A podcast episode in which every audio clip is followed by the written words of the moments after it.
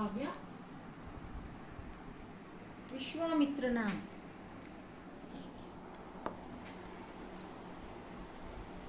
ವಿಶ್ವಾಮಿತ್ರನ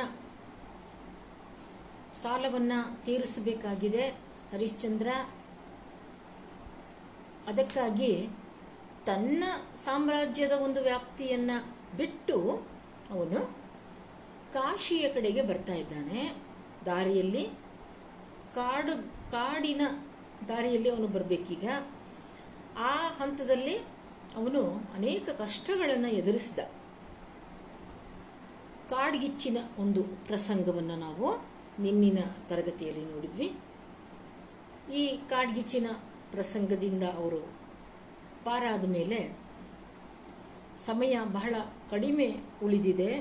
ನಾವು ಆದಷ್ಟು ಬೇಗ ಮುಂದಕ್ಕೆ ಹೋಗಬೇಕು ಅಂತ ಅವರು ಬಂದರು. ಪದ್ಯ ಹನ್ನೆರಡು. ಹಲವು ನಗರಂಗಳಂ, ಹಲವು ಅರಣ್ಯಂಗಳಂ, ಹಲವು ಗಿರಿಗಳ ಕಳೆದು ನಡೆತರಲು ಮುಂದೆ ನುತ ಕಲಿಮಲ ಕುಲಾಪಕರ್ಷಣೆಯಾನು ವಿಪುಳ ಪಾತಕ ಕೋಟಿ ಕೋಟಿ ಎಂಬ ಜಲಜವನ ಚಂದ್ರ ಕಳೆಯಾನು. ಭವ ಭಯಕ್ಕೆ ಉದರ ಕುಲಿಶಾಭಿಧಾನಿಯಾನು ಎಂದು ಧರೆಗೆ ಅರುಪಲೆಂದು ಉಲಿವಂತೆ ಧ್ವಾನದಿಂದೆಸೆವ ಗಂಗಾ ನದಿ ವಿರಾಜಿಸಿದಳು. ಹನ್ನೆರಡನೇ ಪದ್ಯದಲ್ಲಿ ರಾಘವಾಂಕ ಗಂಗಾ ನದಿಯನ್ನ ಕುರಿತು ವರ್ಣಿಸ್ತಾ ಇದ್ದಾನೆ. ವಿಂಧ್ಯ ಪರ್ವತವನ್ನು ದಾಟಿ ಬಂದ ಹರಿಶ್ಚಂದ್ರನ ಪರಿವಾರಕ್ಕೆ ಗಂಗಾ ನದಿಯ ಅಲೆಗಳ ಶಬ್ದ ಕೇಳಿಸ್ತಾ ಇದೆ. ಈಕೆ ಎಂತಹ ನದಿ? ವಿಂಧ್ಯ ಪರ್ವತವನ್ನು ದಾಟಿದ ಬಳಿಕ ಹಲವು ನಗರಗಳನ್ನು, ಹಲವು ಅರಣ್ಯಗಳನ್ನು ಮತ್ತು ಹಲವು ಬೆಟ್ಟಗಳನ್ನು ದಾಟಿ ಹರಿಶ್ಚಂದ್ರನ ಪರಿವಾರ ಮುಂದಕ್ಕೆ ಬಂದರು. ಆಗ ಅಲ್ಲಿ ಗಂಗಾ ನದಿ ಅವರ ಕಣ್ಣಿಗೆ ಗೋಚರಿಸಿದಳು ಮತ್ತು ಗಂಗಾ ನದಿಯ ಶಬ್ದ, ಅಲೆಗಳ ಶಬ್ದ ಅವರ ಕಿವಿಗೆ ಬಿತ್ತು. ಹೇಗಿದ್ದಾಳೆ ಈ ಗಂಗಾ ನದಿ? ಅಂದರೆ ನುತ ಕಲಿಮಲ ಕುಲಾಪಕರ್ಷಣೆ ಆನು.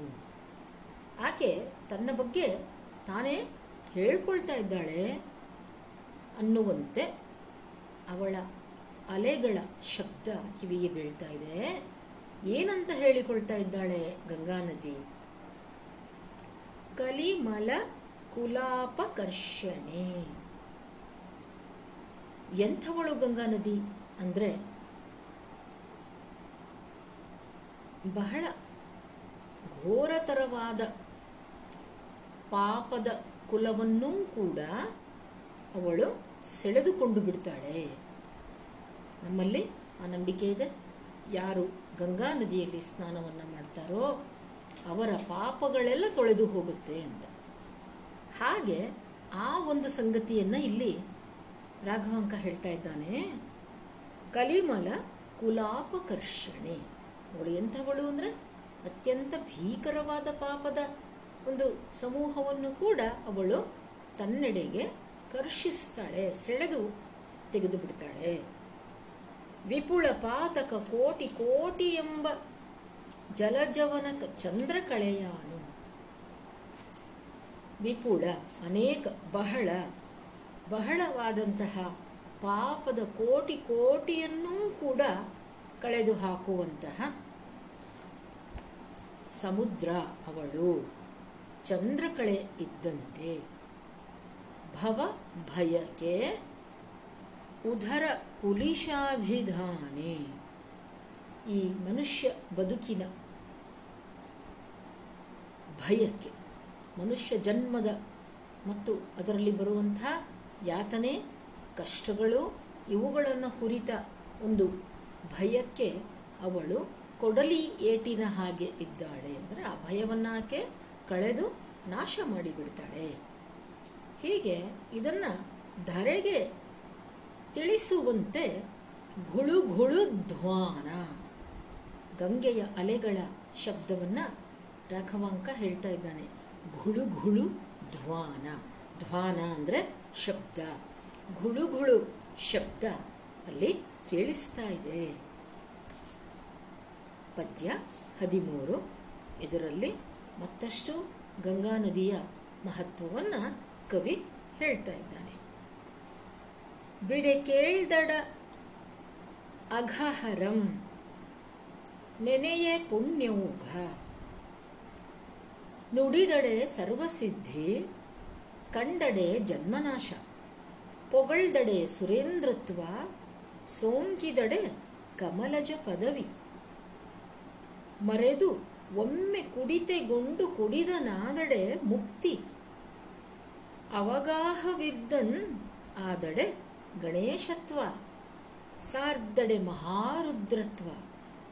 ಪಡೆವರು ಈ ಗಂಗೆಯಿಂದ ಆರಾದಳು ಎಂಬ ಮಹಿಮೆಗೆ ಸಾಕ್ಷಿ ವೇದ ಮತವು ವೇದಗಳಲ್ಲಿ ಗಂಗೆಯ ಬಗೆಗೆ ಹೀಗೆ ಹೇಳಿದೆ ಅಂತ ರಾಘವಾಂಕ ತಿಳಿಸ್ತಾ ಇದ್ದಾನೆ. ಬಿಡೆ ಕೇಳ್ದಡೆ ಅಘಹರಂ. ಗಂಗಾ ನದಿಯ ಬಗ್ಗೆ ಕೇಳಿಸಿಕೊಂಡರೂ ಸಾಕು. ಅಘ ಅಘ ಅಂದರೆ ಪಾಪ. ಪಾಪವೆಲ್ಲ ನಾಶವಾಗುತ್ತೆ. ನೆನೆಯ ಪುಣ್ಯೌಘ. ಗಂಗಾ ನದಿಯನ್ನು ಸ್ಮರಿಸಿದರೂ ಕೂಡ ಪುಣ್ಯ ಪ್ರಾಪ್ತಿಯಾಗತ್ತೆ. ನುಡಿದಡೆ ಸರ್ವಸಿದ್ಧಿ. ಗಂಗೆಯ ಬಗೆಗೆ ಮಾತನಾಡಿದರೆ ಸಾಕು, ಸರ್ವಸಿದ್ಧಿ ಪ್ರಾಪ್ತವಾಗುತ್ತೆ. ಗಂಗೆಯನ್ನು ನೋಡಿದರೆ ಜನ್ಮನಾಶ. ಅಂದರೆ ಮತ್ತೆ ತಿರುಗಿ ಈ ಮನುಷ್ಯ ಜನ್ಮ ಅಥವಾ ಮತ್ತೆ ಹುಟ್ಟು ಅನ್ನೋದು ಇಲ್ಲ. ಪೊಗಳ್ದಡೆ ಸುರೇಂದ್ರತ್ವ. ಗಂಗಾ ನದಿಯನ್ನು ಹೊಗಳಿದರೆ ದೇವೇಂದ್ರನ ಪದವಿ ಸಿಗುತ್ತೆ. ಸೋಂಕಿದಡೆ ತಾಕಿದರೂ ಸಾಕು, ಕಮಲಜ ಪದವಿ, ಬ್ರಹ್ಮ ಪದವಿ ಸಿಗುತ್ತೆ. ಇನ್ನು ಮರೆತು ಒಮ್ಮೆ ಕುಡಿತೆಗೊಂಡು ಕುಡಿದನಾದಡೆ ಬೊಗಸೆಯಿಂದ ಆ ಗಂಗೆಯ ನೀರನ್ನು ಕುಡಿದರೆ, ತಗೊಂಡು ಕುಡಿದರೆ ಮುಕ್ತಿಯೇ ಸಿಕ್ಕಿಬಿಡುತ್ತೆ. ಇನ್ನು ಆ ಗಂಗಾ ನದಿಯಲ್ಲಿ ಒಂದು ಮುಳುಗು ಹಾಕಿದರೆ ಗಣೇಶತ್ವ ಸಿಗ್ತದೆ ಸಾರ್ದಡೆ, ಅದರ ಸಮೀಪಕ್ಕೆ ಹೋದರೂ ಸಾಕು ಮಹಾರುದ್ರತ್ವವನ್ನು ಜನರು ಪಡೆಯುತ್ತಾರೆ. ಈ ಗಂಗೆಯಿಂದ ಯಾರಾದರೂ ಸರಿ. ಹೀಗೆ ಇಂತಹ ಒಂದು ಪುಣ್ಯಪ್ರದವಾಗಿರ್ತಕ್ಕಂತಹ ನದಿ ಗಂಗಾ ನದಿ. ಅಂತಹ ನದಿಯ ಸಮೀಪಕ್ಕೆ ಹರಿಶ್ಚಂದ್ರನ ಪರಿವಾರ ಬಂದರು.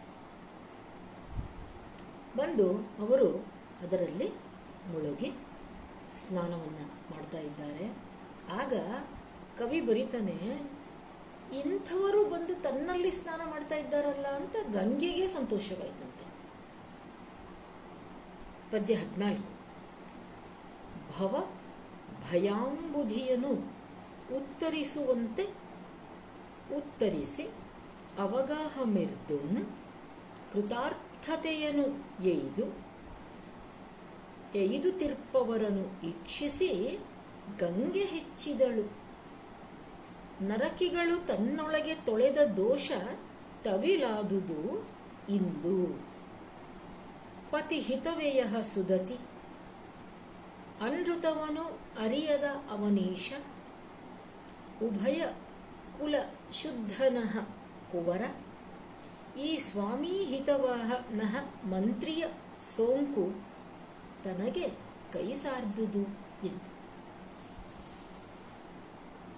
ಸ್ವತಃ ಪವಿತ್ರಳಾದ ಮತ್ತೊಬ್ಬರ ಪಾಪವನ್ನು ತೊಳೆಯುವ ಗಂಗೆ ಕೂಡ ಹರಿಶ್ಚಂದ್ರನ ಪರಿವಾರ ಬಂದು ತನ್ನಲ್ಲಿ ಸ್ನಾನ ಮಾಡಿದಾಗ ತುಂಬ ಸಂತೋಷಪಟ್ಟಳು ಹೇಗೆ? ಭವ ಭಯಾಂಬುಧಿಯನ್ನು ಉತ್ತರಿಸುವಂತೆ ಉತ್ತರಿಸಿ. ಹರಿಶ್ಚಂದ್ರನ ಪರಿವಾರವು ಭವ ಭಯಾಂಬುಧಿ. ಅಂದರೆ ಈ ಮನುಷ್ಯ ಜನ್ಮವೆನ್ನುವ ಈ ಹುಟ್ಟಿನ, ಈ ಜನ್ಮದ ಭಯ. ಈ ಭಯವನ್ನು, ಈ ಭಯದ ಸಮುದ್ರ ಅಂಬುಧಿ. ಸಮುದ್ರ, ಆ ಸಮುದ್ರವನ್ನು ಸೇರುವಂತೆ ಅಥವಾ ಆ ಸಮುದ್ರಕ್ಕೆ ಒಂದು ಉತ್ತರವನ್ನು ಕೊಡುವಂತೆ, ಪರಿಹಾರವನ್ನು ಕೊಡುವಂತೆ ಇರುವ ಗಂಗಾ ನದಿಯನ್ನು ಹರಿಶ್ಚಂದ್ರನ ಪರಿವಾರ ಸೇರಿ ಅದರಲ್ಲಿ ಅವಗಾಹ ಮೇರುದು. ಮುಳುಗಿದರು. ಅದರಲ್ಲಿ ಮುಳುಗನ್ನು ಹಾಕಿದರು. ಕೃತಾರ್ಥತೆಯ ನೈದು ತಿಪ್ಪವರನು. ಸಂತೋಷ ಪಡ್ತಾ ಇದ್ದಾರೆ. ಕೃತಾರ್ಥತೆ ಅಂದರೆ ಕೃತ, ಅರ್ಥ ಅಂದರೆ ಯಾವುದನ್ನು ಮಾಡಿದರೆ ಅರ್ಥಪೂರ್ಣವೋ ಅದನ್ನು ಮಾಡುವುದು ಅಂತ. ಹಾಗೆ ಹರಿಶ್ಚಂದ್ರ ಮೊದಲಾದವರು ಗಂಗಾ ನದಿಯಲ್ಲಿ ಸ್ನಾನ ಮಾಡಿ ಧನ್ಯರಾದೆವು ಅಂತ ಅವರು ಭಾವಿಸ್ತಾ ಇದ್ದಾರೆ. ಆದರೆ ಗಂಗೆಗೆ ಏನನ್ನಿಸ್ತು ಅನ್ನೋದನ್ನ ಕವಿ ಇಲ್ಲಿ ಹೇಳ್ತಾನೆ, ಗಂಗೆ ಹೆಚ್ಚಿದಳು. ಗಂಗೆ ಇನ್ನಷ್ಟು ಹೊರ್ಗರೆದು ಆಕೆ ಪ್ರವಾಹ ಮಾಡಿದಳು ಅಂತ. ಯಾಕೆ ಅಂದರೆ ಗಂಗೆಗೆ ಸಂತೋಷವಾಯಿತು. ಯಾಕೆ ಸಂತೋಷವಾಯಿತು? ನರಕಿಗಳು ತನ್ನೊಳಗೆ ತೊಳೆದ ದೋಷ ತವಿಲಾದುದು ಇಂದು. ಇದುವರೆಗೆ ಪಾಪಿಗಳು, ನರಕಿಗಳು ಅಂದರೆ ನರಕವನ್ನು ಸೇರುವಂತಹ ಪಾಪ ಮಾಡಿದವರು. ಬಂದು ಇವಳಲ್ಲಿ ಗಂಗಾ ನದಿಯಲ್ಲಿ ಸ್ನಾನ ಮಾಡಿದ್ರಿಂದ ಸ್ವತಃ ಗಂಗಾ ನದಿ ಏನಾಗಿದೆ? ಅದು ದೋಷಪೂರ್ಣವಾಗಿದೆ. ಆ ದೋಷ ಇವತ್ತು ಹರಿಶ್ಚಂದ್ರ ಮತ್ತು ಅವನ ಪರಿವಾರದವರು ಸ್ನಾನ ಮಾಡಿದ್ರಿಂದ ನಾಶವಾಯಿತು ಅಂತ ಭಾವಿಸ್ತಾ ಇದ್ದಾಳೆ ಗಂಗೆ. ಯಾಕೆ ಅಂದರೆ ಸ್ನಾನ ಮಾಡಿದವರು ಒಬ್ಬೊಬ್ಬರೂ ಕೂಡ ಅತ್ಯಂತ ಪವಿತ್ರರು. ಪತಿ ಹಿತವೇಯ ಸುದತಿ ಚಂದ್ರಮತಿ ಪತಿಯ ಹಿತವನ್ನೇ ಬಯಸುವಂತಹ ಪತಿವ್ರತೆ. ಇನ್ನು ಅನೃತವನು ಅರಿಯದ ಅವನೀಶ.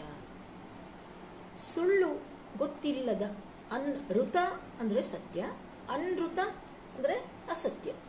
ಅಸತ್ಯವನ್ನೇ ಅರಿಯದ ಹರಿಶ್ಚಂದ್ರ ರಾಜ. ಇನ್ನು ಉಭಯ ಕುಲಶುದ್ಧನಃ ಕುವರ, ಅವರ ಮಗ.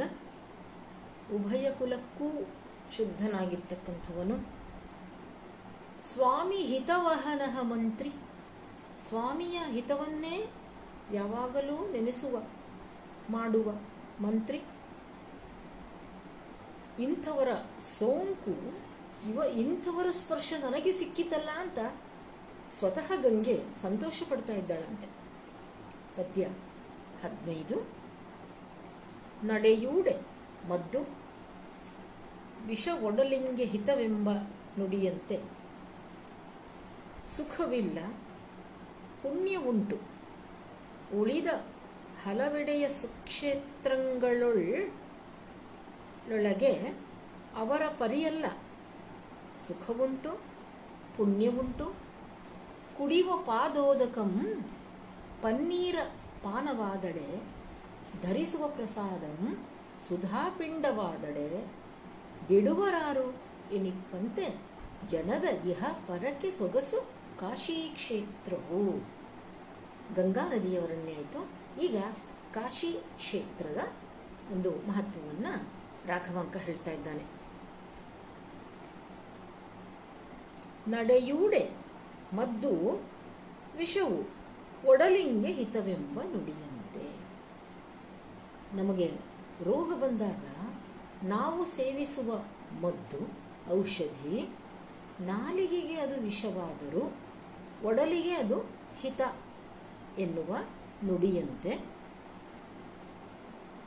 ಕೆಲವು ಕ್ಷೇತ್ರಗಳು ಇವೆ, ಅಲ್ಲಿ ಸುಖವಿಲ್ಲ ಪುಣ್ಯವುಂಟು ಇಲ್ಲಿ ಉಳಿದ ಹಲವೆಡೆಯ ಸುಕ್ಷೇತ್ರಗಳೊಳಗೆ.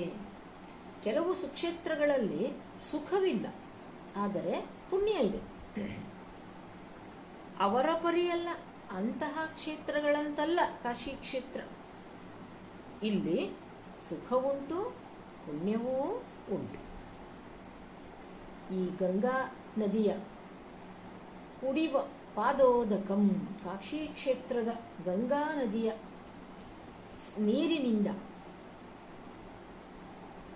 ಆ ಕಾಶಿನಾಥನಿಗೆ ಮಾಡಿದ ಅಭಿಷೇಕದ ಆ ಪಾದೋದಕದ ನೀರು ಪನ್ನೀರ ಪಾನ ಅದನ್ನ ಅಲ್ಲಿ ಸಿಗುವ ಪ್ರಸಾದ, ಧರಿಸುವ ಪ್ರಸಾದ ಅದು ಅಮೃತದ ಪಿಂಡ, ಅಮೃತದ ಒಂದು ಸಮೂಹ ಇದ್ದ ಹಾಗೆ ಹಾಗಿರುವುದರಿಂದ ಅದನ್ನು ಯಾರು ತಾನೇ ಬಿಡ್ತಾರೆ ಅನ್ನುವಂತೆ ಜನರ ಇಹ, ಪರ ಎರಡನ್ನೂ ಕೂಡ ಸೊಗಸು ಎನ್ನಿಸುವಂತೆ ಮಾಡ್ತಾ ಇದೆ ಕಾಶಿ ಕ್ಷೇತ್ರ. ಪದ್ಯ ಹದಿನಾರು. ಮುಗಿಲ ಬಸುರಂ ಬಗಿದು ನಗೆದು ಒಗೆದು ಮೀರಿ ಮೆರೆವ ಅಗಣಿತ ವೃಷಧ್ವಜಂಗಳ ಸೂರ್ಯ ಕೋಟಿಯಂ ತೆಗೆದವೆಂಬಂತೆ ಮಾರ್ಪೊಳೆವ ಹೊಂಗಳ ಸಂಗಳ ಎಸೆವ ಶಿವನಿಳಯಂಗಳ ಸೊಗಸಿಗೆ ಎಡೆಯಾಡಿ ಆಡುತ ಪಾಡುತ ಐತಪ್ಪ ಪೊಗಳಿ ಪೊಡಮಡುವ ಬಲಗುಂಬ ನೋಡುವ, ನಲಿವ, ನಗುವ, ನಾನಾ ಜನವನ್ನು ಒತ್ತರಿಸಿ ನಡೆತಂದು ವಿಶ್ವಪತಿಯನ್ನು ಕಂಡನು. ಹೀಗೆ ಗಂಗಾ ನದಿಯಲ್ಲಿ ಸ್ನಾನವನ್ನು ಮಾಡಿ ಕಾಶಿ ಕ್ಷೇತ್ರವನ್ನು ಪ್ರವೇಶಿಸಿದ ಹರಿಶ್ಚಂದ್ರ ಕಾಶಿ ವಿಶ್ವನಾಥನನ್ನ ದರ್ಶಿಸುವುದಕ್ಕೆ ಬಂದ. ಹೇಗಿದೆ ಕಾಶಿ ಕ್ಷೇತ್ರದ ಆ ಸುತ್ತಲಿನ ಒಂದು ವರ್ಣನೆಯನ್ನು ಮಾಡ್ತಾನೆ ಈ ಪದ್ಯದಲ್ಲಿ.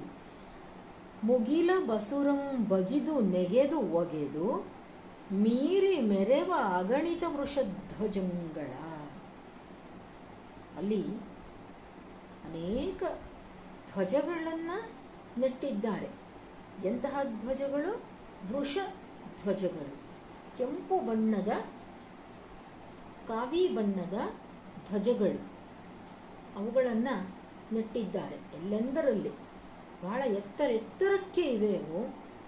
ಅವು ಹೇಗೆ ಕಾಣಿಸ್ತವೆ ಅಂತಂದರೆ, ಆ ಮುಗಿಲ ಬಸುರನ್ನೇ ಬಗಿದು, ನೆಗೆದು, ಮೇಲೆ ಮೇಲಕ್ಕೆ ಅವು ಮೀರಿ ಮೆರೆಯುತ್ತಿವೆ. ಅಗಣಿತ ವೃಷಧ್ವಜಗಳು ಒಂದಲ್ಲ ಎರಡಲ್ಲ ಅನೇಕ ಅಸಂಖ್ಯವಾದ ಧ್ವಜಗಳು ಕಾಣ್ತಾ ಇವೆ. ಆಮೇಲೆ ಸೂರ್ಯ ಕೋಟಿಯಂ ತೆಗೆದವು ಎಂಬಂತೆ ಮಾರ್ಪೊಳೆವ ಹೊಂಗಳ ಸಂಗಳ್ ಕಳಸಗಳು ಗುಡಿಗೋಪುರದ ಮೇಲಿನ ಕಳಸಗಳು ಕೋಟಿ ಸೂರ್ಯರಂತೆ ಹೊಳಿತಾ ಇವೆ. ಎಸೆವ ಶಿವನಿಳಯಂಗಳ ಎಲ್ಲ ಕಡೆ ಶಿವನ ಮಂದಿರಗಳು ಕಾಣ್ತಾ ಇವೆ. ಸೊಗಸಿಗೆ ಎಡೆಯಾಡಿ ಆಡುತ್ತಾ ಪಾಡುತ್ತಾ ಜನ ಹೇಗೆ ಬರ್ತಾ ಇದ್ದಾರೆ? ಆ ಶಿವನ ದರ್ಶನಕ್ಕೆ. ಆ ಸೊಗಸಿಗೆ ಎಡೆಯಾಡಿ ಆ ಸೊಗಸನ್ನು ನೋಡುತ್ತಾ, ಸವಿಯುತ್ತಾ, ಹಾಡುತ್ತಾ, ಹೊಗಳುತ್ತಾ, ನಮಸ್ಕಾರವನ್ನು ಮಾಡುತ್ತಾ, ಪೊಡ ಮಾಡುವ, ನಮಸ್ಕಾರವನ್ನು ಮಾಡುವ, ಬಲಗೊಂಬ ಪ್ರದಕ್ಷಿಣೆಯನ್ನು ಮಾಡುವ, ನಲಿವ, ನಗುವ ನಾನಾ ಜನರು ಅಲ್ಲಿ ಇದ್ದಾರೆ. ಅವರೆಲ್ಲರನ್ನ ನಿಧಾನಕ್ಕೆ ಒತ್ತರಿಸಿ ಬಂದ ಹರಿಶ್ಚಂದ್ರ ಬಂದು ಅವನು ಕಾಶಿ ವಿಶ್ವನಾಥನ ದರ್ಶನವನ್ನು ಪಡೆದ.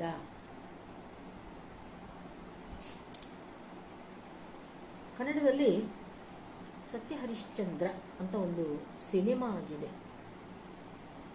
ಆ ಸಿನಿಮಾದಲ್ಲಿ ನಮ್ಮ ಡಾಕ್ಟರ್ ರಾಜ್ಕುಮಾರ್ ಹರಿಶ್ಚಂದ್ರನ ಪಾತ್ರವನ್ನು ಮಾಡಿದ್ದಾರೆ. ಆಗಾಗ ನಮ್ಮ ಚಂದನ ಧಾರಾವಾಹಿಯಲ್ಲಿ ಈ ಸಿನಿಮಾ ಹಾಕ್ತಿರ್ತಾರೆ, ನೀವು ಅದನ್ನು ನೋಡಿದರೆ ಈ ಕಾವ್ಯ ಇನ್ನೂ ಚೆನ್ನಾಗಿ, ಯಾಕಂದರೆ ದೃಶ್ಯ ಮಾಧ್ಯಮದಲ್ಲಿ ನೋಡೋದ್ರಿಂದ ಇನ್ನೂ ಚೆನ್ನಾಗಿ ನಿಮಗದು ಮನಸ್ಸಿಗೆ ಹಿಡಿಸ್ತದೆ. ಈ ಕ್ಷಣದಲ್ಲಿ ಯಾಕೆ ನನಗೆ ಆ ಸಿನಿಮಾ ನೆನಪು ಬಂತು ಅಂದರೆ, ಆ ಸಿನಿಮಾದಲ್ಲಿ ಹರಿಶ್ಚಂದ್ರ ಮತ್ತು ಅವನ ಪರಿವಾರ, ಆ ವಿಶ್ವನಾಥನ ಗುಡಿಯನ್ನು ಪ್ರವೇಶಿಸಿ ದರ್ಶನವನ್ನು ಪಡೆಯುವ ಸಂದರ್ಭದಲ್ಲಿ ಬಹಳ ಅದ್ಭು, ಅದ್ಭುತವಾದಂಥ ಒಂದು ಹಾಡು ಅಲ್ಲಿ ಇದೆ. ಹೇ ಚಂದ್ರಚೂಡ ಪ್ರಳಯಾಂತಕ ಶೂಲಪಾಣೆ ಅಂತ ಹಾಡುವ ಒಂದು ಅದ್ಭುತವಾದ ಹಾಡು ಅಲ್ಲಿದೆ. ಪದ್ಯ ಹದಿನೇಳಕ್ಕೆ ಬರೋಣ. ಪದ್ಯ ಹದಿನೇಳರಲ್ಲಿ ಕಾಶಿ ವಿಶ್ವನಾಥನ ದರ್ಶನವನ್ನು ಪಡೆದ ಹರಿಶ್ಚಂದ್ರನ ಭಾವನೆಗಳು ಎಷ್ಟು ಸಂತೋಷಪಟ್ಟ ಅವನು ನೋಡಿ, ಪರಮಾನಂದ ಮೂಡಿ, ಸುಖ ರಸದೊಳು ಓಲಾಡಿ ಕೀರ್ತಿಸಿ, ಹರಸಿ, ಹಾಡಿ, ಸದ್ಭಕ್ತಿಯಂ ಬೇಡಿ, ಮನದೊಳಗೆ ಮಾತಾಡಿ, ನೆರೆ ಭಿನ್ನಹಂ ಮಾಡಿ, ಪ್ರಸಾದ ಫಲವ ಸೂಡಿ, ಪರಿಣಾಮವಂ ಮಾಡಿ, ದುಸ್ಥಿತಿಯ ನೀಗಾಡಿ, ಭಲ್, ಭವಜಲವನು ಈಸಾಡಿ, ಬಲ್ಪಿಂ ಮನಮ್ಮೂಡಿ ಬೀಳ್ಕೊಂಡು ಸಂತಸದಿ ಮರಳಿದನು.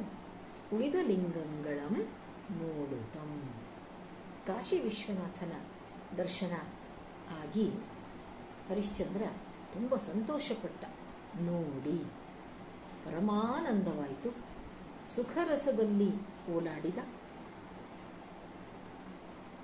ಭಗವಂತನನ್ನ ಕೀರ್ತಿಸಿ, ಹರಸಿ ಹಾಡಿ ಸದ್ಭಕ್ತಿಯನ್ನ ಬೇಡಿಕೊಂಡ ಮನದೊಳಗೆ ಭಗವಂತನೊಂದಿಗೆ ಮಾತನಾಡಿದ ಭಿನ್ನಹವನ್ನು ಮಾಡಿಕೊಂಡ, ಅಲ್ಲಿ ದೊರೆತ ಪ್ರಸಾದವನ್ನು ಅದನ್ನು ಸ್ವೀಕರಿಸಿದ, ಸಂತೋಷಪಟ್ಟ.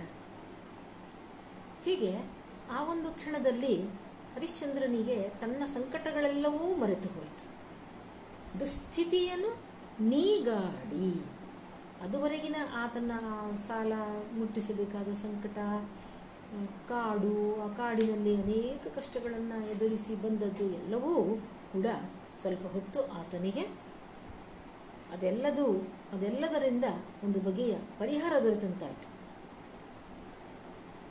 ಹೀಗೆ ಬಹಳ ಸಂತೋಷದಿಂದ ಕಾಶಿ ವಿಶ್ವನಾಥನನ್ನು ಬೀಳ್ಕೊಟ್ಟು, ಅಲ್ಲಿದ್ದಂತಹ ಇತರ ಮತ್ತಿನ ಶಿವಮಂದಿರಗಳನ್ನು ನೋಡುವುದಕ್ಕೆ ಹೊರಟ. ಪದ್ಯ ಹದಿನೆಂಟು. ಗಡಿಗೆಟ್ಟ ಲಿಂಗಂಗಳು ಒಪ್ಪಕ್ಕೆ, ಭೋಗಂಗಗಳ ಅಡಕಕ್ಕೆ, ಮಂಗಳದ ಮಸಕಕ್ಕೆ, ರಚನೆಗಳ ಸಡಗರಕ್ಕೆ, ಬೆರಗಾಗುತ್ತ ಎಲ್ಲ ನಿರೋಧಮಂ ಮರೆದು ನೋಡುತ್ತ ಅರಸನು ನಡೆಯುತ್ತಿರಲು ಇದಿರೆದ್ದು ಮಾರಿಯಂದದಿ ಬಂದು, ಕೊಡು ಹೊನ್ನನು, ಇನ್ನು ತಳುವಿದಡೆ ಎನ್ನ ಪತಿ ಎನಗೆ ಕಡುಮುಳಿವನು?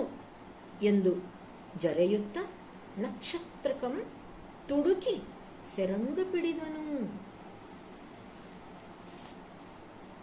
ಕಾಶಿ ವಿಶ್ವನಾಥನ ದರ್ಶನವನ್ನು ಮಾಡಿ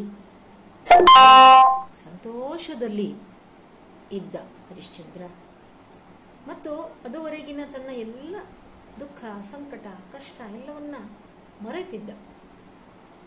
ಅಲ್ಲಿ ಇದ್ದಂತಹ ಇತರ ಲಿಂಗಗಳನ್ನು ನೋಡುವುದಕ್ಕೆ ಹೋದ. ಹೇಗಿವೆ ಆ ಲಿಂಗಗಳು ಅನ್ನೋದನ್ನು ಹದಿನೆಂಟನೇ ಪದ್ಯದ ಅರ್ಧ ಭಾಗದಲ್ಲಿ ಕವಿ ವರ್ಣಿಸ್ತಾ ಇದ್ದಾನೆ.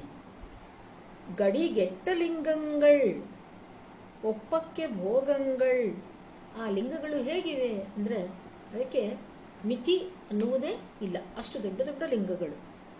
ಮತ್ತು ಆ ಲಿಂಗ ಪೂಜೆಯ ಭೋಗಕ್ಕೆ ಯಾವುದೇ ಅವುಗಳ ಠೀವಿ, ಆ ಲಿಂಗಗಳ ಪೂಜೆಯಿಂದ ಹೊಮ್ಮುತ್ತಿರುವಂತಹ ಪ್ರಕಾಶ, ಮಂಗಳ, ಅದಕ್ಕೆ ವಿಜೃಂಭಣೆಯಿಂದ ಇರುವಂತಹ ದಟ್ಟವಾದಂತಹ ಆ ಲಿಂಗಗಳ ಪೂಜೆಯಿಂದ ಹೊರಹೊಮ್ಮುತ್ತಿರುವಂತಹ ಮಂಗಳದ ಪ್ರಕಾಶ ಅವುಗಳ ರಚನೆಗಳ ಸಡಗರ ಇದನ್ನೆಲ್ಲ ನೋಡುತ್ತಾ ತನ್ನನ್ನು ಅದುವರೆಗೂ ಬಾಧಿಸ್ತಾ ಇದ್ದಂಥ ದುಃಖಗಳನ್ನು ಮರೆತು ನೋಡುತ್ತಾ ರಾಜ ನಡೆಯುತ್ತಿದ್ದಾಗ ಒಮ್ಮೆಲೆ ನಕ್ಷತ್ರಕ ಪ್ರತ್ಯಕ್ಷನಾದ. ನಕ್ಷತ್ರಕ? ಯಾರು? ನಕ್ಷತ್ರಕ ವಿಶ್ವಾಮಿತ್ರನೇ ಸೃಷ್ಟಿಸಿ ಮತ್ತೆ ಮತ್ತೆ ಸಾಲದ ನೆನಪು ಮಾಡುವುದಕ್ಕೋಸ್ಕರ ಹರಿಶ್ಚಂದ್ರನ ಜೊತೆಗೆ ಕಳಿಸಿಕೊಟ್ಟಿದ್ದ ವ್ಯಕ್ತಿ. ಶಿಷ್ಯ, ವಿಶ್ವಾಮಿತ್ರನ ಶಿಷ್ಯ. ಅವನು ಹೇಗೆ ಬಂದ? ಮಾರಿಯಂದದಿ ಬಂದು. ಅಂದರೆ ಭಯಂಕರವಾಗಿ ಬಂದು ಎದುರಿಗೆ ನಿಂತ. ನಿಂತು ಕೊಡು ಹೊನ್ನನು. ಇನ್ನು ತಳುವಿದಡೆ. ಏನಯ್ಯ? ಕೊಡು ಉಳಿದ ದುಡ್ಡನ್ನು. ಇನ್ನು ತಡ ಮಾಡಿದರೆ, ಇನ್ನು ತಳುವಿದಡೆ. ಅಂದರೆ ಇನ್ನು ತಡ ಮಾಡಿದರೆ, ಎನ್ನ ಪತಿ ಎನಗೆ ಕಡುಮುಳಿವನು ನನ್ನ ಒಡೆಯ ನನಗೆ ನನ್ನನ್ನು ಕುರಿತು ಸಿಟ್ಟಾಗ್ತಾನೆ ಅವನು. ಎಂದು ಜರೆಯುತ್ತ ನಕ್ಷತ್ರಕ ಅವನ ಶಲ್ಯವನ್ನ ಹಿಡಿದ. ಪದ್ಯ ಹತ್ತೊಂಬತ್ತು. ಕೊಟ್ಟ ಅವಧಿಯಂ ನೆನೆದು ನೋಡಿ ಹೌವನೆ ಹಾರಿ ಮುಟ್ಟಿ ಬಂದುದು ದಿನಂ, ಕೈಕೊಂಡ ತೆರದವಂ ಕಟ್ಟುಗ್ರನು. ಅಭ್ಯಾಸದವರಿಲ್ಲ, ಚಾಚಲು ಅಡಪಿಲ್ಲ. ನಾಂ ಕುಲಧರ್ಮವ ಬಿಟ್ಟು ತಿರಿವವನಲ್ಲ ಓಲೈಸಿ, ನೆರೆ ಲಜ್ಜೆಗೆಟ್ಟು ಬೇಡುವಡೆ ಇಲ್ಲಿ ದೊರೆಯಿಲ್ಲ. ಕೃಷಿಯಿಂದ ಹುಟ್ಟಿಸುವೆನು ಎಂಬಡೆ ಎಡೆಯಿಲ್ಲ. ಇನ್ನೇಗೈವೆನು ಎಂದು ಮರುಗಿದನು ಅರಸ ಸಂತೋಷದಲ್ಲಿ ಶಿವನನ್ನು ಕಂಡ ಸಂತೋಷದಲ್ಲಿ ಇದ್ದ ಹರಿಶ್ಚಂದ್ರನ ಎದುರಿಗೆ ಮಾರಿಯಂತೆ ಬಂದು ನಿಂತ ನಕ್ಷತ್ರಕ, ಕೊಡು, ಹಣವನ್ನು ಕೊಡು. ಬೇಗ ಕೊಡದೇ ಇದ್ದರೆ ನನ್ನ ಒಡೆಯ ನನ್ನ ಮೇಲೆ ಸಿಟ್ಟಾಗ್ತಾನೆ ಅಂದಾಗ ಇದ್ದಕ್ಕಿದ್ದಂತೆ ಕೊಟ್ಟ ಅವಧಿಯಂ ನೆನೆದು. ವಿಶ್ವಾಮಿತ್ರ ಒಂದು ತಿಂಗಳ ಅವಧಿಯನ್ನು ಕೊಟ್ಟಿದ್ದಾನೆ. ಅದು ನೆನಪಾಯಿತು. ನೋಡಿ ಹೌವನೆ ಹಾರಿ. ಯಾಕಂದ್ರೆ, ಯಾಕೆ ಹೌವನೆ ಹಾರುವುದು? ಅಂದ್ರೆ ಗಾಬರಿಯಾಗಿ ಬಿಡು. ಏನಂತ ಗಾಬರಿಯಾದ ಮುಟ್ಟಿ ಬಂದುದು ದಿನ. ಮುಗಿಯಲಿಕ್ಕೆ ಬಂದುಬಿಟ್ಟಿದೆ. ಆ ಅವಧಿ ಮುಗಿಯಲಿಕ್ಕೆ ಬಂದುಬಿಟ್ಟಿದೆ. ಏನು ಮಾಡಲಿ ಈಗ ಅಂತ ಹರಿಶ್ಚಂದ್ರ ಚಿಂತಿಸ್ತಾ ಇದ್ದಾನೆ. ಕೈಕೊಂಡ ತೆರೆದವಂ ಕಟ್ಟುಗ್ರನು. ಇಲ್ಲಿ ಕೊಡು ಸಾಲವನ್ನ ಅಂತ ಪೀಡಿಸುತ್ತಾ ಇರುವಂತಹ ಈ ನಕ್ಷತ್ರಕ ಕಟ್ಟುಗ್ರ ಮಹಾ ಕಠೋರ ಸ್ವಭಾವದವನು. ಇನ್ನು ಅಭ್ಯಾಸದವರು ಇಲ್ಲ. ಇಲ್ಲಿ ಯಾರೂ ಪರಿಚಿತರಿಲ್ಲ. ಅಭ್ಯಾಸದವರಿಲ್ಲ. ಚಾಚಲು ಅಡಪಿಲ್ಲ. ಕೈ ಚಾಚಿ ಯಾರನ್ನಾದರೂ ಸಹಾಯ ಕೇಳೋಣ ಅಂದರೆ ಅದು ಅದಕ್ಕೂ ಇಲ್ಲಿ ಅವಕಾಶವಿಲ್ಲ. ನಾಮ್ ಕುಲಧರ್ಮವ ಬಿಟ್ಟು ತಿರಿವವನಲ್ಲ ತನ್ನ ಸ್ವಭಾವವನ್ನು ಕುರಿತು ಯೋಚಿಸ್ತಾನೆ. ಕುಲಧರ್ಮ, ಕ್ಷತ್ರಿಯ. ಕ್ಷತ್ರಿಯನಾದವನು ದಾನವನ್ನು ಕೊಡ್ತಾನೆಯೇ ಹೊರತು, ಬೇಡಿಕೊಂಡವರಿಗೆ ಕೊಡ್ತಾನೆಯೇ ಹೊರತು ತಾನು ಬೇಡುವುದಿಲ್ಲ. ಹಾಗಾಗಿ ನನ್ನ ಕುಲಧರ್ಮವನ್ನು ಬಿಟ್ಟು ಭಿಕ್ಷೆ ಬೇಡುವವ ತಿರಿಯುವವ ಅಂದರೆ ಭಿಕ್ಷೆ ಬೇಡುವವ ತಾನಲ್ಲ. ಇನ್ನು ಓಲೈಸಿ ನೆರೆ ಲಜ್ಜೆಗೆಟ್ಟು ಬೇಡುವಡೆ ಇಲ್ಲಿ ದೊರೆ ಇಲ್ಲ. ಹೋಗಲಿ. ನಾಚಿಕೆ ಬಿಟ್ಟು, ಲಜ್ಜೆ ಬಿಟ್ಟು ಬೇಡಿಯೇ ಬಿಡೋಣ ಅಂದರೆ ರಾಜ ಇಲ್ಲ. ಹೋಗಲಿ, ಕೃಷಿಯನ್ನು ಮಾಡಿಯಾದರೂ ಇದನ್ನು ಹುಟ್ಟಿಸೋಣ ಅಂದರೆ ಕೃಷಿಯಿಂದ ಹುಟ್ಟಿಸುವೆನೆಂಬಡೆ ಎಡೆ ಇಲ್ಲ. ಯಾವ ಭೂಮಿ ಇಲ್ಲ ಅಲ್ಲಿ. ಇನ್ನೇಗೆಯುವೇನು ಏನಪ್ಪ ಈಗ ನಾನು ಮಾಡಲಿ? ಅಂತ ಹರಿಶ್ಚಂದ್ರ ಒಂದೇ ಸಮನೆ ಮರುಗಿದ. ಹಲುಬಿದ ನೊಂದುಕೊಂಡ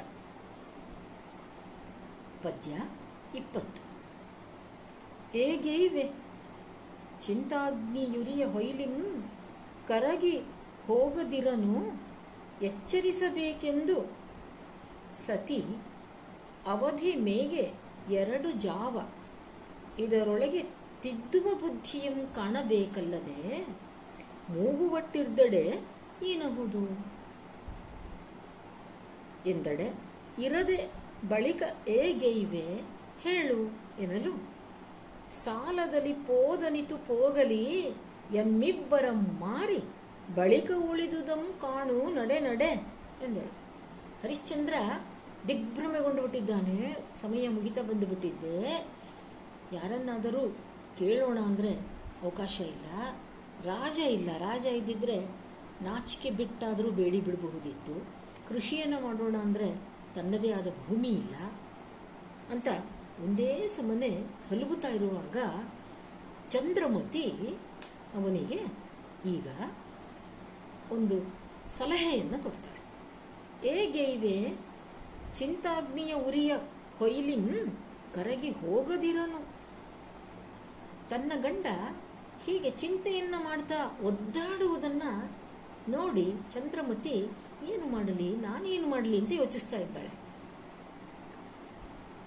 ಅದಕ್ಕೆ ನಾವು ಹೇಳೋದು ಚಂದ್ರಮತಿಯ ಪಾತ್ರ ಏನಿದೆ, ಇಡೀ ಕಾವ್ಯದಲ್ಲಿ ಬಹಳ ಮಹತ್ವದ ಪಾತ್ರ. ಚಂದ್ರಮತಿಯ ಒಂದು ಸಹಕಾರ, ಹರಿಶ್ಚಂದ್ರ ತನ್ನ ಸತ್ಯ ಸಾಕ್ಷಾತ್ಕಾರವನ್ನು ಮಾಡಿಕೊಳ್ಳೋದಕ್ಕೆ ಸಾಧ್ಯವಾಗುತ್ತೆ. ಗಂಡ ಚಿಂತೆಯಲ್ಲಿ ಎದ್ದಾಡುವುದನ್ನು ನೋಡಿ, ಅಯ್ಯೋ, ಇನ್ನು ಇವನು ಈ ಚಿಂತೆ ಅನ್ನುವ ಬೆಂಕಿಯಲ್ಲಿ ಕರಗಿ ಹೋಗಿ ಬಿಡ್ತಾನೆ. ಇವನನ್ನು ಎಚ್ಚರಿಸಬೇಕು ಅಂತ ಆಕೆ ಯೋಚಿಸ್ತಾಳೆ. ಎಚ್ಚರಿಸಬೇಕು ಎಂದು ಸತಿ ಆಗ ಅವನನ್ನು ಉದ್ದೇಶಿಸಿ ಹೇಳ್ತಾಳೆ, ಚಂದ್ರಮತಿ, ಅವಧಿ ಮೇಗೆ ಎರಡು ಜಾವ. ಅವಧಿ ಮುಗಿಯಲಿಕ್ಕೆ ಇನ್ನೂ ಎರಡು ಯಾಮಗಳಷ್ಟು ಕಾಲ ಇದೆ. ಇದರೊಳಗೆ ತಿದ್ದುವ ಬುದ್ಧಿಯಂ ಕಾಣಬೇಕು. ಇಷ್ಟರಲ್ಲಿ ಏನನ್ನಾದರೂ ಮಾಡಲಿಕ್ಕೆ ಸಾಧ್ಯವಿದೆಯಾ ಅನ್ನುವುದನ್ನು ಯೋಚಿಸಬೇಕೇ ಹೊರತು ಮೂಗು ಒಟ್ಟಿರ್ದಡೆ ಏನಾಗುವುದು ಗಾಬರಿಯಾಗಿ ಸುಮ್ಮನೆ ಕೂತು ಬಿಟ್ರೆ ಏನಾಗುತ್ತೆ ಅಂದ್ಲು. ಆಗ ಹರಿಶ್ಚಂದ್ರ, ಬಳಿಕ ಹೇಗೆ ಇವೆ ಹೇಳು ಅಂದ. ಏನು ಮಾಡಲಿ ನಾನು? ನನಗೇನು ತೋಚ್ತಾ ಇಲ್ಲ. ಹೇಗೆ ಇವೆ ಹೇಳು? ಏನನ್ನ ಮಾಡಲಿ? ಹೇಳು ಅಂದ. ಆಗ ಚಂದ್ರಮತಿ ಸಲಹೆಯನ್ನು ಕೊಡ್ತಾಳೆ. ಏನು ಅಂದರೆ, ಸಾಲದಲ್ಲಿ ಪೋದನಿತು ಪೋಗಲಿ, ಎಮ್ಮಿಬ್ಬರಂ ಮಾರಿ, ಬಳಿಕ ಉಳಿದುದಂ ಕಾಣು ನಡೆ ನಡೆ ಅಂದರು. ಚಂದ್ರಮತಿಯೇ ಕೊಟ್ಟ ಸಲಹೆ. ನನ್ನನ್ನು ಮತ್ತು ಮಗನನ್ನ ಮಾರು. ಅದರಲ್ಲಿ ಬಂದ ದುಡ್ಡಿನಲ್ಲಿ ಸಾಲದಲ್ಲಿ ಎಷ್ಟು ಹೋಗುತ್ತೋ ಹೋಗಲಿ. ಮತ್ತೆ ಉಳಿದದ್ದಕ್ಕೆ ಮುಂದೆ ಯೋಚನೆ ಮಾಡುವೆಯಂತೆ ನಡೆ. ಅಂದಳು. ಚಂದ್ರಮತಿಯ ಈ ಸಲಹೆ, ಅವಳ ಬುದ್ಧಿ, ಅವಳ ವಿಚಾರ, ಇದರಿಂದ ಅವಳ ವ್ಯಕ್ತಿತ್ವ ಬಹಳ ಉನ್ನತವಾದದ್ದು ಅನ್ನೋದನ್ನು ಇಲ್ಲಿ ನಾವು ಗುರುತಿಸ್ತೀವಿ. ತಾನಾಗಿಯೇ ತನ್ನನ್ನು ಮತ್ತು ಮಗನನ್ನು ಮಾರುವ ಒಂದು ಸಲಹೆಯನ್ನು ಗಂಡನಿಗೆ ಅವಳು ನೀಡ್ತಾ ಇದ್ದಾಳೆ. ಗಂಡನ ಸತ್ಯ ಉಳಿಯಬೇಕು ಅನ್ನುವುದಕ್ಕಾಗಿ ಸ್ವತಃ ತಾನು ಮತ್ತೊಬ್ಬರ ಆಳಾಗುವುದಕ್ಕೆ ಚಂದ್ರಮತಿ ಸಿದ್ಧಳಾಗ್ತಾ ಇದ್ದಾಳಲ್ಲ, ಇದು ಬಹಳ ಮಹತ್ವದ ಮಾತು. ಈಗ ಹರಿಶ್ಚಂದ್ರ ಏನಂದ ನೋಡೋಣ? ಪದ್ಯ ಇಪ್ಪತ್ತೊಂದು. ಕಡು ನಿರೋಧಂಗೊಳಿಸಿ ದೇಶದಿಂ ಪರದೇಶಕ್ಕೆ ಒಡಬರಿಸಿತಲ್ಲ ಅಲ್ಲದೆ ಆ ನಿರ್ದು ನಿಮ್ಮ ಮಾರುಗುಡಲಾಪೆನೆ ಎಂದಡೆ ಎಲೆ ಮರುಳೆ ಸರ್ವಕ್ಕೆ ಮೊದಲು ಸತಿಸುತರು. ತನ್ನ ಒಡಲು ಕಡೆ. ಸತ್ಯಕ್ಕೆ ನೇಮಕ್ಕೆ, ಬಂಧನಕ್ಕೆ ಎಡೆಯಲೊಳುಪಲು ಶಿವ ಮನಂನೊಳ್ಪನೈ ಲಜ್ಜೆಗೆಡದೆ ಎಮ್ಮ ಮಾರು ಮತ್ತಾದುದಾಗಲಿ ಎಂದಡೆ ಅವನಿಪನು ಹೆಂಡತಿ ಉಪದೇಶವನ್ನು ಅಥವಾ ಸಲಹೆಯನ್ನು ಕೊಟ್ಟಲು ಒಂದು ಮಾತ್ರಕ್ಕೆ ತಕ್ಷಣ ಹರಿಶ್ಚಂದ್ರ ಅವಳನ್ನು ಮತ್ತು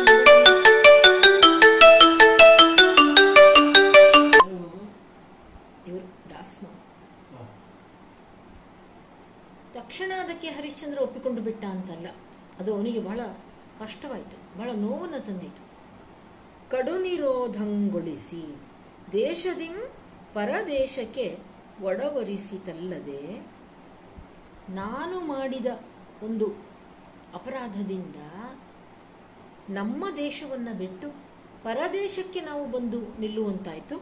ಅಲ್ಲದೆ ನಾನಿದ್ದೂ ಕೂಡ ನಿಮ್ಮನ್ನು ನಾನಿದ್ದೂ ಕೂಡ ಅಂದರೆ ಯಜಮಾನ, ಕುಟುಂಬದ ಯಜಮಾನ, ನಾನಿದ್ದೂ ನಿಮ್ಮನ್ನು ಮಾರು, ಮಾರುವುದಕ್ಕೆ ಅವಕಾಶ ಕೊಡಲೆ ಅಂತ ನೊಂದುಕೊಂಡ. ಹರಿಶ್ಚಂದ್ರ. ಆಗ ಅದಕ್ಕೆ ಚಂದ್ರಮತಿ ಉತ್ತರ ಕೊಡ್ತಾಳೆ, ಎಲೆ ಮರುಳೆ. ಗಂಡನಿಗೆ ಅವಳು, ಅಯ್ಯೋ, ಮರುಳು ಅಂದರೆ ಹುಚ್ಚ ಅಂತ. ಗಂಡನಿಗೆ ಹುಚ್ಚ ಅಂತಲ ಹಾಗಲ್ಲ, ಇಲ್ಲಿ ಒಂದು ಒಂದು ಬಗೆಯ ಒಂದು ಬಗೆಯ ಸಲಿಗೆ ಇರೋದನ್ನು ನಾವು ಗುರುತಿಸ್ತಾ ಇದ್ದೇವೆ. ಅಂದರೆ,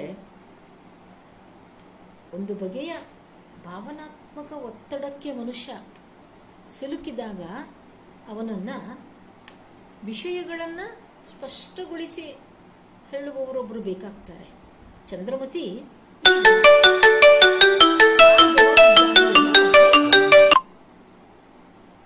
ನಿರ್ವಹಿಸ್ತಾ ಇದ್ದಾಳೆ. ಹೇಗೆ ಅಂದರೆ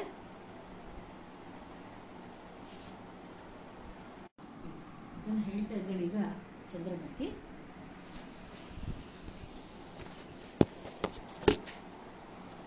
ಏನಂತ ಅಂದರೆ, ಎಲೆ ಮರುಳೆ, ಸರ್ವಕ್ಕೆ ಮೊದಲು ಸತಿಸುತರು ಎಲ್ಲದಕ್ಕೂ ಮೊದಲು ಹೆಂಡತಿ ಮತ್ತು ಮಕ್ಕಳು.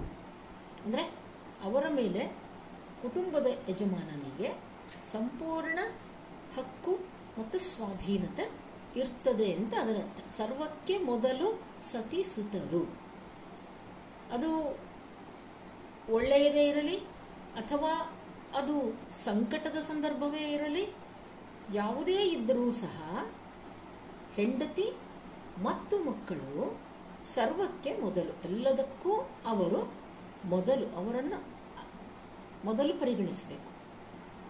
ಆಮೇಲೆ ತನ್ನ ಒಡಲು ಕಡೆ, ತನ್ನನ್ನು ತಾನು ತನ್ನ ದೇಹವನ್ನು ಕೊನೆಯಲ್ಲಿ ಪರಿಗಣಿಸಿಕೊಳ್ಳಬೇಕು.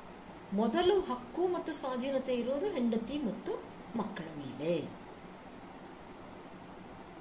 ಆದ್ದರಿಂದ ಈಗ ನೀನು ಹೆಚ್ಚು ಯೋಚನೆ ಮಾಡಬೇಡ. ಸಂಕಟದ ಸ್ಥಿತಿ ಇದೆ. ಆದ್ದರಿಂದ ಸರ್ವಕ್ಕೆ ಮೊದಲು ಸತಿಸುತ್ತರು ಅನ್ನುವ ಹಾಗೆ ಮೊದಲು ನಿನ್ನ ಈ ಸಂಕಟವನ್ನು ನಿವಾರಿಸಿಕೊಳ್ಳುವುದಕ್ಕೆ ನೀನು ನಿನ್ನ ಅಧೀನದಲ್ಲಿ ಇರುವ ಹೆಂಡತಿ ಮತ್ತು ಮಗ, ಮಗನನ್ನು ಮಾರು ಅನ್ನುವ ಸ್ಪಷ್ಟತೆಯನ್ನು ಅಲ್ಲಿ ಚಂದ್ರಮತಿ ಕೊಡ್ತಾ ಇದ್ದಾಳೆ. ಸತ್ಯಕ್ಕೆ, ನೇಮಕ್ಕೆ, ಬಂಧನಕ್ಕೆ ಯಾವ ಯಾವ ಸಂದರ್ಭಗಳಿಗೆ? ಸತಿಸುತ್ತರು ಮೊದಲು ಸತ್ಯವನ್ನು ಆಚರಿಸಲಿಕ್ಕೆ, ನೇಮಗಳನ್ನು ಆಚರಿಸಲಿಕ್ಕೆ ಮತ್ತು ಬಂಧನಕ್ಕೆ ಈ ಮೂರು ಸಂದರ್ಭಗಳಲ್ಲಿ ಮೊದಲು ಸತಿ ಸುತರು ಆಮೇಲೆ ತನ್, ತಾನು. ಇದಕ್ಕೆ ನೀನು ಈಗ ಅಳುಕಬೇಡ. ಯಾಕೆಂದರೆ ಈಗ ಶಿವನೇ ನಿನ್ನ ಮನಸ್ಸಿನ ದೃಢತೆಯನ್ನು ಪರೀಕ್ಷಿಸ್ತಾ ಇದ್ದಾನೆ. ಅದರಿಂದ ಲಜ್ಜೆಗೆಡದೆ, ನಾಚಿಕೊಳ್ಳದೆ, ಲಜ್ಜೆಗೆಡದೆ ಮಾರು, ನಮ್ಮನ್ನು ಮಾರು. ಮತ್ತಾದುದಾಗಲಿ. ಮತ್ತೆ ನೋಡೋಣವಂತೆ. ಆಮೇಲೆ ನೋಡೋಣ. ಈಗ ನಿನ್ನ ಸತ್ಯವನ್ನು ಉಳಿಸಿಕೊಳ್ಳಬೇಕಾಗಿದೆ. ಆದ್ದರಿಂದ ಮೊದಲು ನಮ್ಮನ್ನು ಮಾರು, ಮತ್ತೆ ಉಳಿದದ್ದನ್ನು ನೋಡೋಣ ಅಂತ ಚಂದ್ರಮತಿ ಹೇಳಿದಾಗ ಅದಕ್ಕೆ ಹರಿಶ್ಚಂದ್ರ ಒಪ್ಪಿಕೊಂಡ. ಸರಿ, ಇನ್ನು ಹೆಂಡತಿ ಮತ್ತು ಮಗನನ್ನು ಮಾರುವ ಒಂದು ಕೆಲಸ. ಪದ್ಯ ಇಪ್ಪತ್ತೆರಡು. ಪೊಡವಿಪಂ ಸತಿ ಸುತರ ತಲೆಗಳಲ್ಲಿ ಹುಲುಗಟ್ಟಿ, ನಡೆ ನಡೆದು ಕೈವಿಡಿದು ಮುಂದೊಡ್ಡಿ ತೂರುತ್ತ ಅಂಗಡಿಗಳೊಳು, ಬೀದಿಯೊಳು ಸಂಧಿಯೊಳು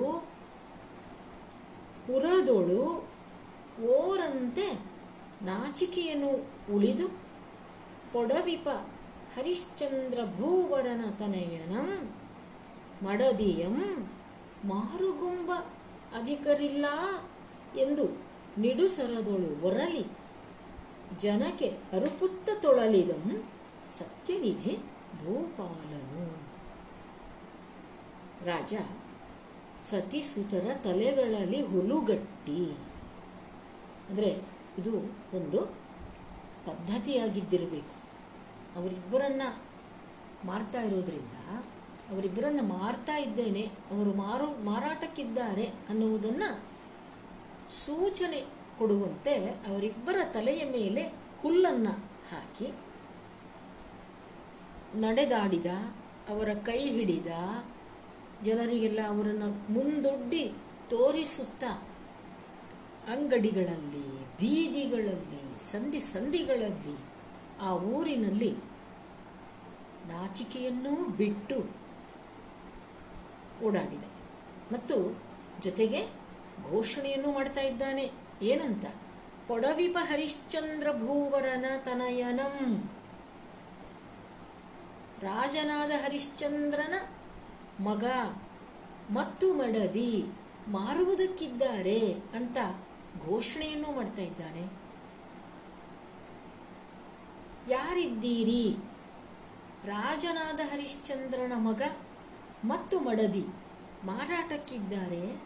ಇವರನ್ನು ಕೊಳ್ಳುವವರು ಯಾರೂ ಇಲ್ಲವೇ ಅಂತ ನಿಡುಸರದೋಳು. ದೀರ್ಘವಾಗಿ ಧ್ವನಿಯನ್ನ ಎತ್ತಿ ಕೂಗುತ್ತಾ ಒದರ ಒದರುತ್ತಾ ಜನರಿಗೆ ತಿಳಿಸುತ್ತಾ ಸತ್ಯನಿಧಿಯಾದ ರಾಜ ಊರಲ್ಲೆಲ್ಲ ತೊಳಲಾಡಿದ, ಒದ್ದಾಡಿದ ಅಂತ ಕವಿ ಬರೀತ.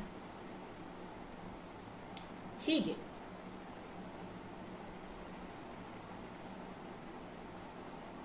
ವಿಶ್ವಾಮಿತ್ರನಿಗೆ ಕೊಡಬೇಕಾಗಿರುವ ಸಾಲದ ಹಣವನ್ನು ಕೊಡುವುದಕ್ಕೋಸ್ಕರ ಚಂದ್ರಮತಿ ಕೊಟ್ಟ ಸಲಹೆಯಂತೆ ಮನಸ್ಸಿಗೆ ದುಃಖವಾದರೂ ಸಹ ಅನಿವಾರ್ಯವಾಗಿ ಹರಿಶ್ಚಂದ್ರ ಅವರಿಬ್ಬರನ್ನ ಮಾರಾಟಕ್ಕೆ ಇಟ್ಟ. ಪದ್ಯ ಇಪ್ಪತ್ತ್ಮೂರು ಏನಾಯಿತು? ಯಾರು? ಯಾರಾದರೂ ಮುಂದೆ ಬಂದ್ರ? ಯಾರು ಮುಂದೆ ಬಂದರೂ? ಯಾರು ಸತ್ಯ ಚಂದ್ರ ಚಂದ್ರಮತಿ ಮತ್ತು ಲೋಹಿತಾಶ್ವನನ್ನು ಖರೀದಿಸಿದರು ನೋಡೋಣ.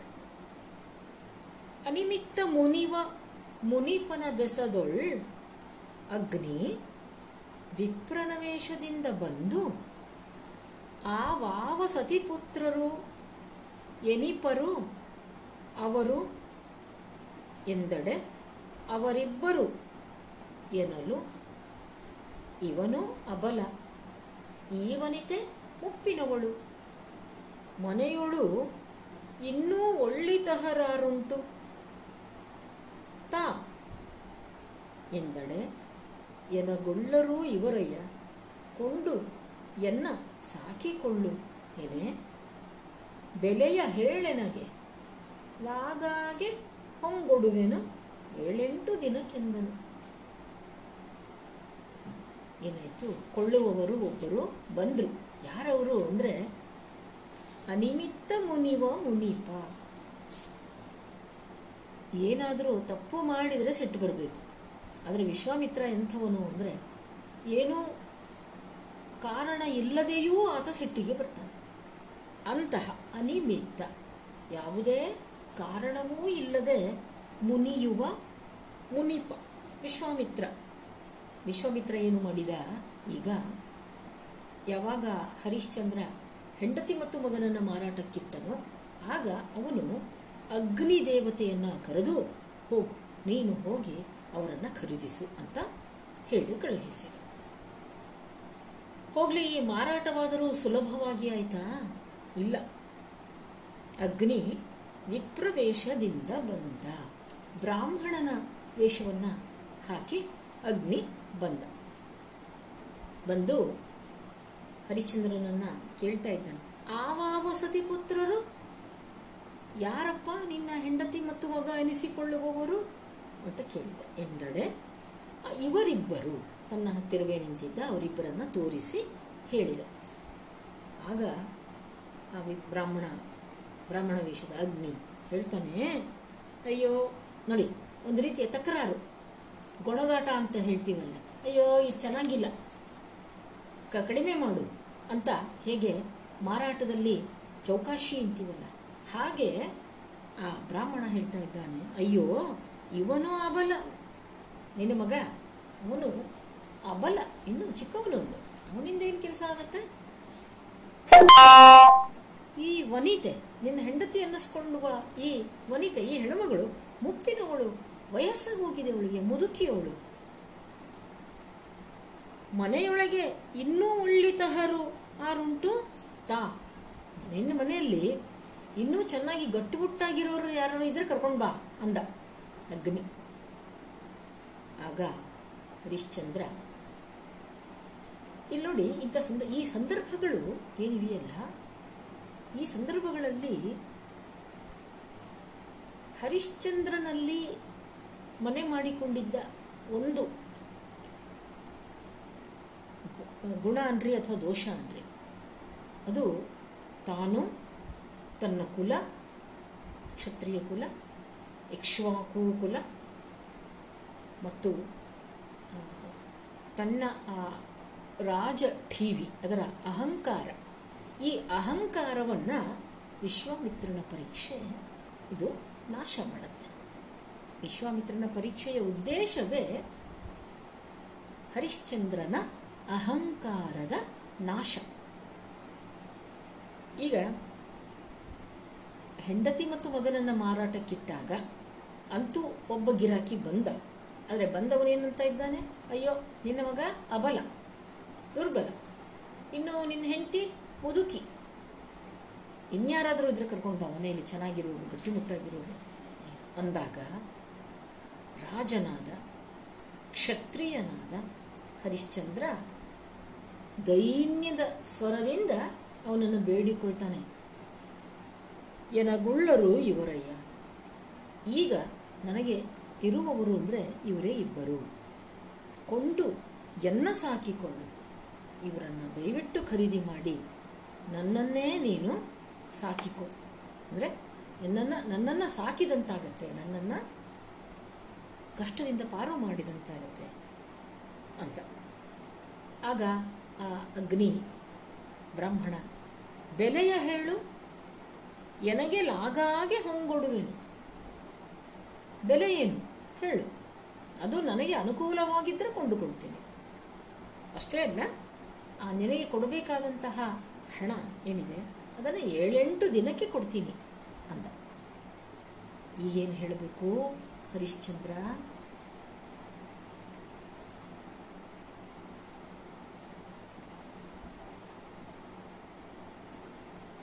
ಪದ್ಯ ಇಪ್ಪತ್ನಾಲ್ಕು. ಇಂದು ಬೈಗಿಂದೊಳಗೆ ರಾಸಿಹೊನ್ನಂ ಕೊಡುವೆನೆಂದು ಭಾಷೆಯನು ಇತ್ತೆನು ಈಯದೆದ್ದಡೆ ಹಾನಿ ಬಂದಪುದು. ಲಾಗನು ಅರಸದೆ ನಿನ್ನ ಮನಕ್ಕೆ ಬಂದನಿತು ಅರ್ಥಮಂ, ಕರುಣಿಸು ತಂದೆ. ಏನೆ? ವನಿತೆಗೆ ಇಪ್ಪತ್ತು ಸಾಸಿರವನು, ಈ ನಂದನಂಗೆ ಇಪ್ಪತ್ತು ಸಾಸಿರವನು ಈವೇನೇನೆ? ಬಂದುದು ಎನಿಸುವುದು ಎಮ್ಮ ತೆರಕಾರಂಗೆಂದೆನಲು ಬಂದುದೆನಿಸಿದನು ಆಗಡು. ಅಗ್ನಿ. ನನಗೆ ಅನುಕೂಲವಾದರೆ ಕೊಡ್ತೀನಿ. ಬೆಲೆ ಅನುಕೂಲವಾದದ್ದಿರಬೇಕು. ಮತ್ತು ಏಳೆಂಟು ದಿವಸದಲ್ಲಿ ಕೊಡ್ತೀನಿ ನಿನಗೆ ಹಣವನ್ನು ಅಂದಾಗ ಹರಿಶ್ಚಂದ್ರ ಮತ್ತಷ್ಟು ದೈನ್ಯದಿಂದ ತನ್ನ ಕಷ್ಟವನ್ನು ಹೇಳ್ಕೊಳ್ತಾನೆ. ಏನಂತ? ಇವತ್ತು ಸಂಜೆಯೊಳಗಾಗಿ ರಾಶಿ ಹೊನ್ನನ್ನು ಕೊಡ್ತೀನಿ ಅಂತ ಭಾಷೆಯನ್ನು ಕೊಟ್ಟಿದ್ದೇನೆ. ಅದರಿಂದ ಕೊಡದಿದ್ದರೆ ಹಾನಿ ಬರುತ್ತೆ ಅಂದರೆ ಸತ್ಯಕ್ಕೆ ಹಾನಿಯಾಗುತ್ತೆ. ಆದ್ದರಿಂದ ಲಾಗನು ಅರಸದೆ. ನಿನ್ನ ಅನುಕೂಲವನ್ನು ಇಲ್ಲಿ ನೋಡಬೇಡ? ನಿನ್ನ ಮನಕ್ಕೆ ಬಂದನಿತು ಅರ್ಥ ಕರುಣಿಸು ಅನುಕೂಲವನ್ನು ನೋಡಬೇಡ. ನಿನ್ನ ಮನಸ್ಸಿಗೆ ಎಷ್ಟು ಕೊಡಬೇಕು ಅನಿಸುತ್ತೋ ಅಷ್ಟನ್ನು ಕೊಡು. ತಂದೆ, ನೋಡಿ, ಆ ಬ್ರಾಹ್ಮಣನನ್ನು ತಂದೆಯೇ ಅಂತ ದೈನ್ಯದಿಂದ ಕರೆದು ಹರಿಶ್ಚಂದ್ರ ಈ ಮಾತುಗಳನ್ನು ಹೇಳಿದ. ಆಗ ಆ ಬ್ರಾಹ್ಮಣ ವನಿತೆಗೆ ಇಪ್ಪತ್ತು ಸಾಸಿರವನು ಈ ನಂದನಂಗೆ ಇಪ್ಪತ್ತು ಸಾಸಿರವನು ಇವೆನು ಸರಿ, ಆಯಿತು. ಈ ಹೆಣ್ಣು ಮಗಳಿಗೆ ಇಪ್ಪತ್ತು ಸಾವಿರ ಮತ್ತು ನಿನ್ನ ಮಗನಿಗೆ ಇಪ್ಪತ್ತು ಸಾವಿರವನ್ನು ಕೊಡ್ತೇನೆ ಅಂದ. ಆಗ ಹರಿಶ್ಚಂದ್ರ ತನ್ನ ತೆರಕಾರ ನಕ್ಷತ್ರಕ, ತೆರಕಾರ ಸಾಲಿಗ, ಸಾಲಕ್ಕಾಗಿ ಸಾಲದ ವಸೂಲಿಗಾಗಿ ಇರುವ ವ್ಯಕ್ತಿ. ಅವನನ್ನು ಕರೆದು, ಅವನಿಗೆ ಕೊಡು ಹಣವನ್ನು ಅಂತ ಹೇಳಿದ. ಆಗ ಆ ಬ್ರಾಹ್ಮಣ ಹಣವನ್ನು ತರಿಸಿ ಆ ಹಣವನ್ನು ಕೊಟ್ಟ. ಹೀಗೆ ಒಂದು ಹಂತಕ್ಕೆ ಹರಿಶ್ಚಂದ್ರನ ಈ ಸಾಲದ ಕಥೆ ಮುಗಿಯಿತು ಅಂತ ನಮಗೆ ಅನ್ನಿಸ್ತದೆ. ಆದರೆ ಅದು ಹಾಗಾಗಲಿಲ್ಲ.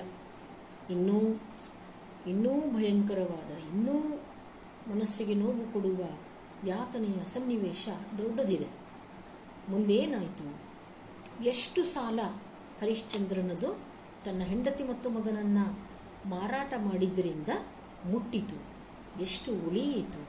ಮುಂದೆ ನಡೆದ ಕಥೆ ಏನು? ಇದನ್ನೆಲ್ಲ ನಾವು ಮತ್ತೆ ನಾಳೆ ನಮ್ಮ ತರಗತಿಯಲ್ಲಿ ನೋಡೋಣ. ಅಲ್ಲಿಯವರೆಗೆ. ಎಲ್ಲರಿಗೂ ನಮಸ್ಕಾರ.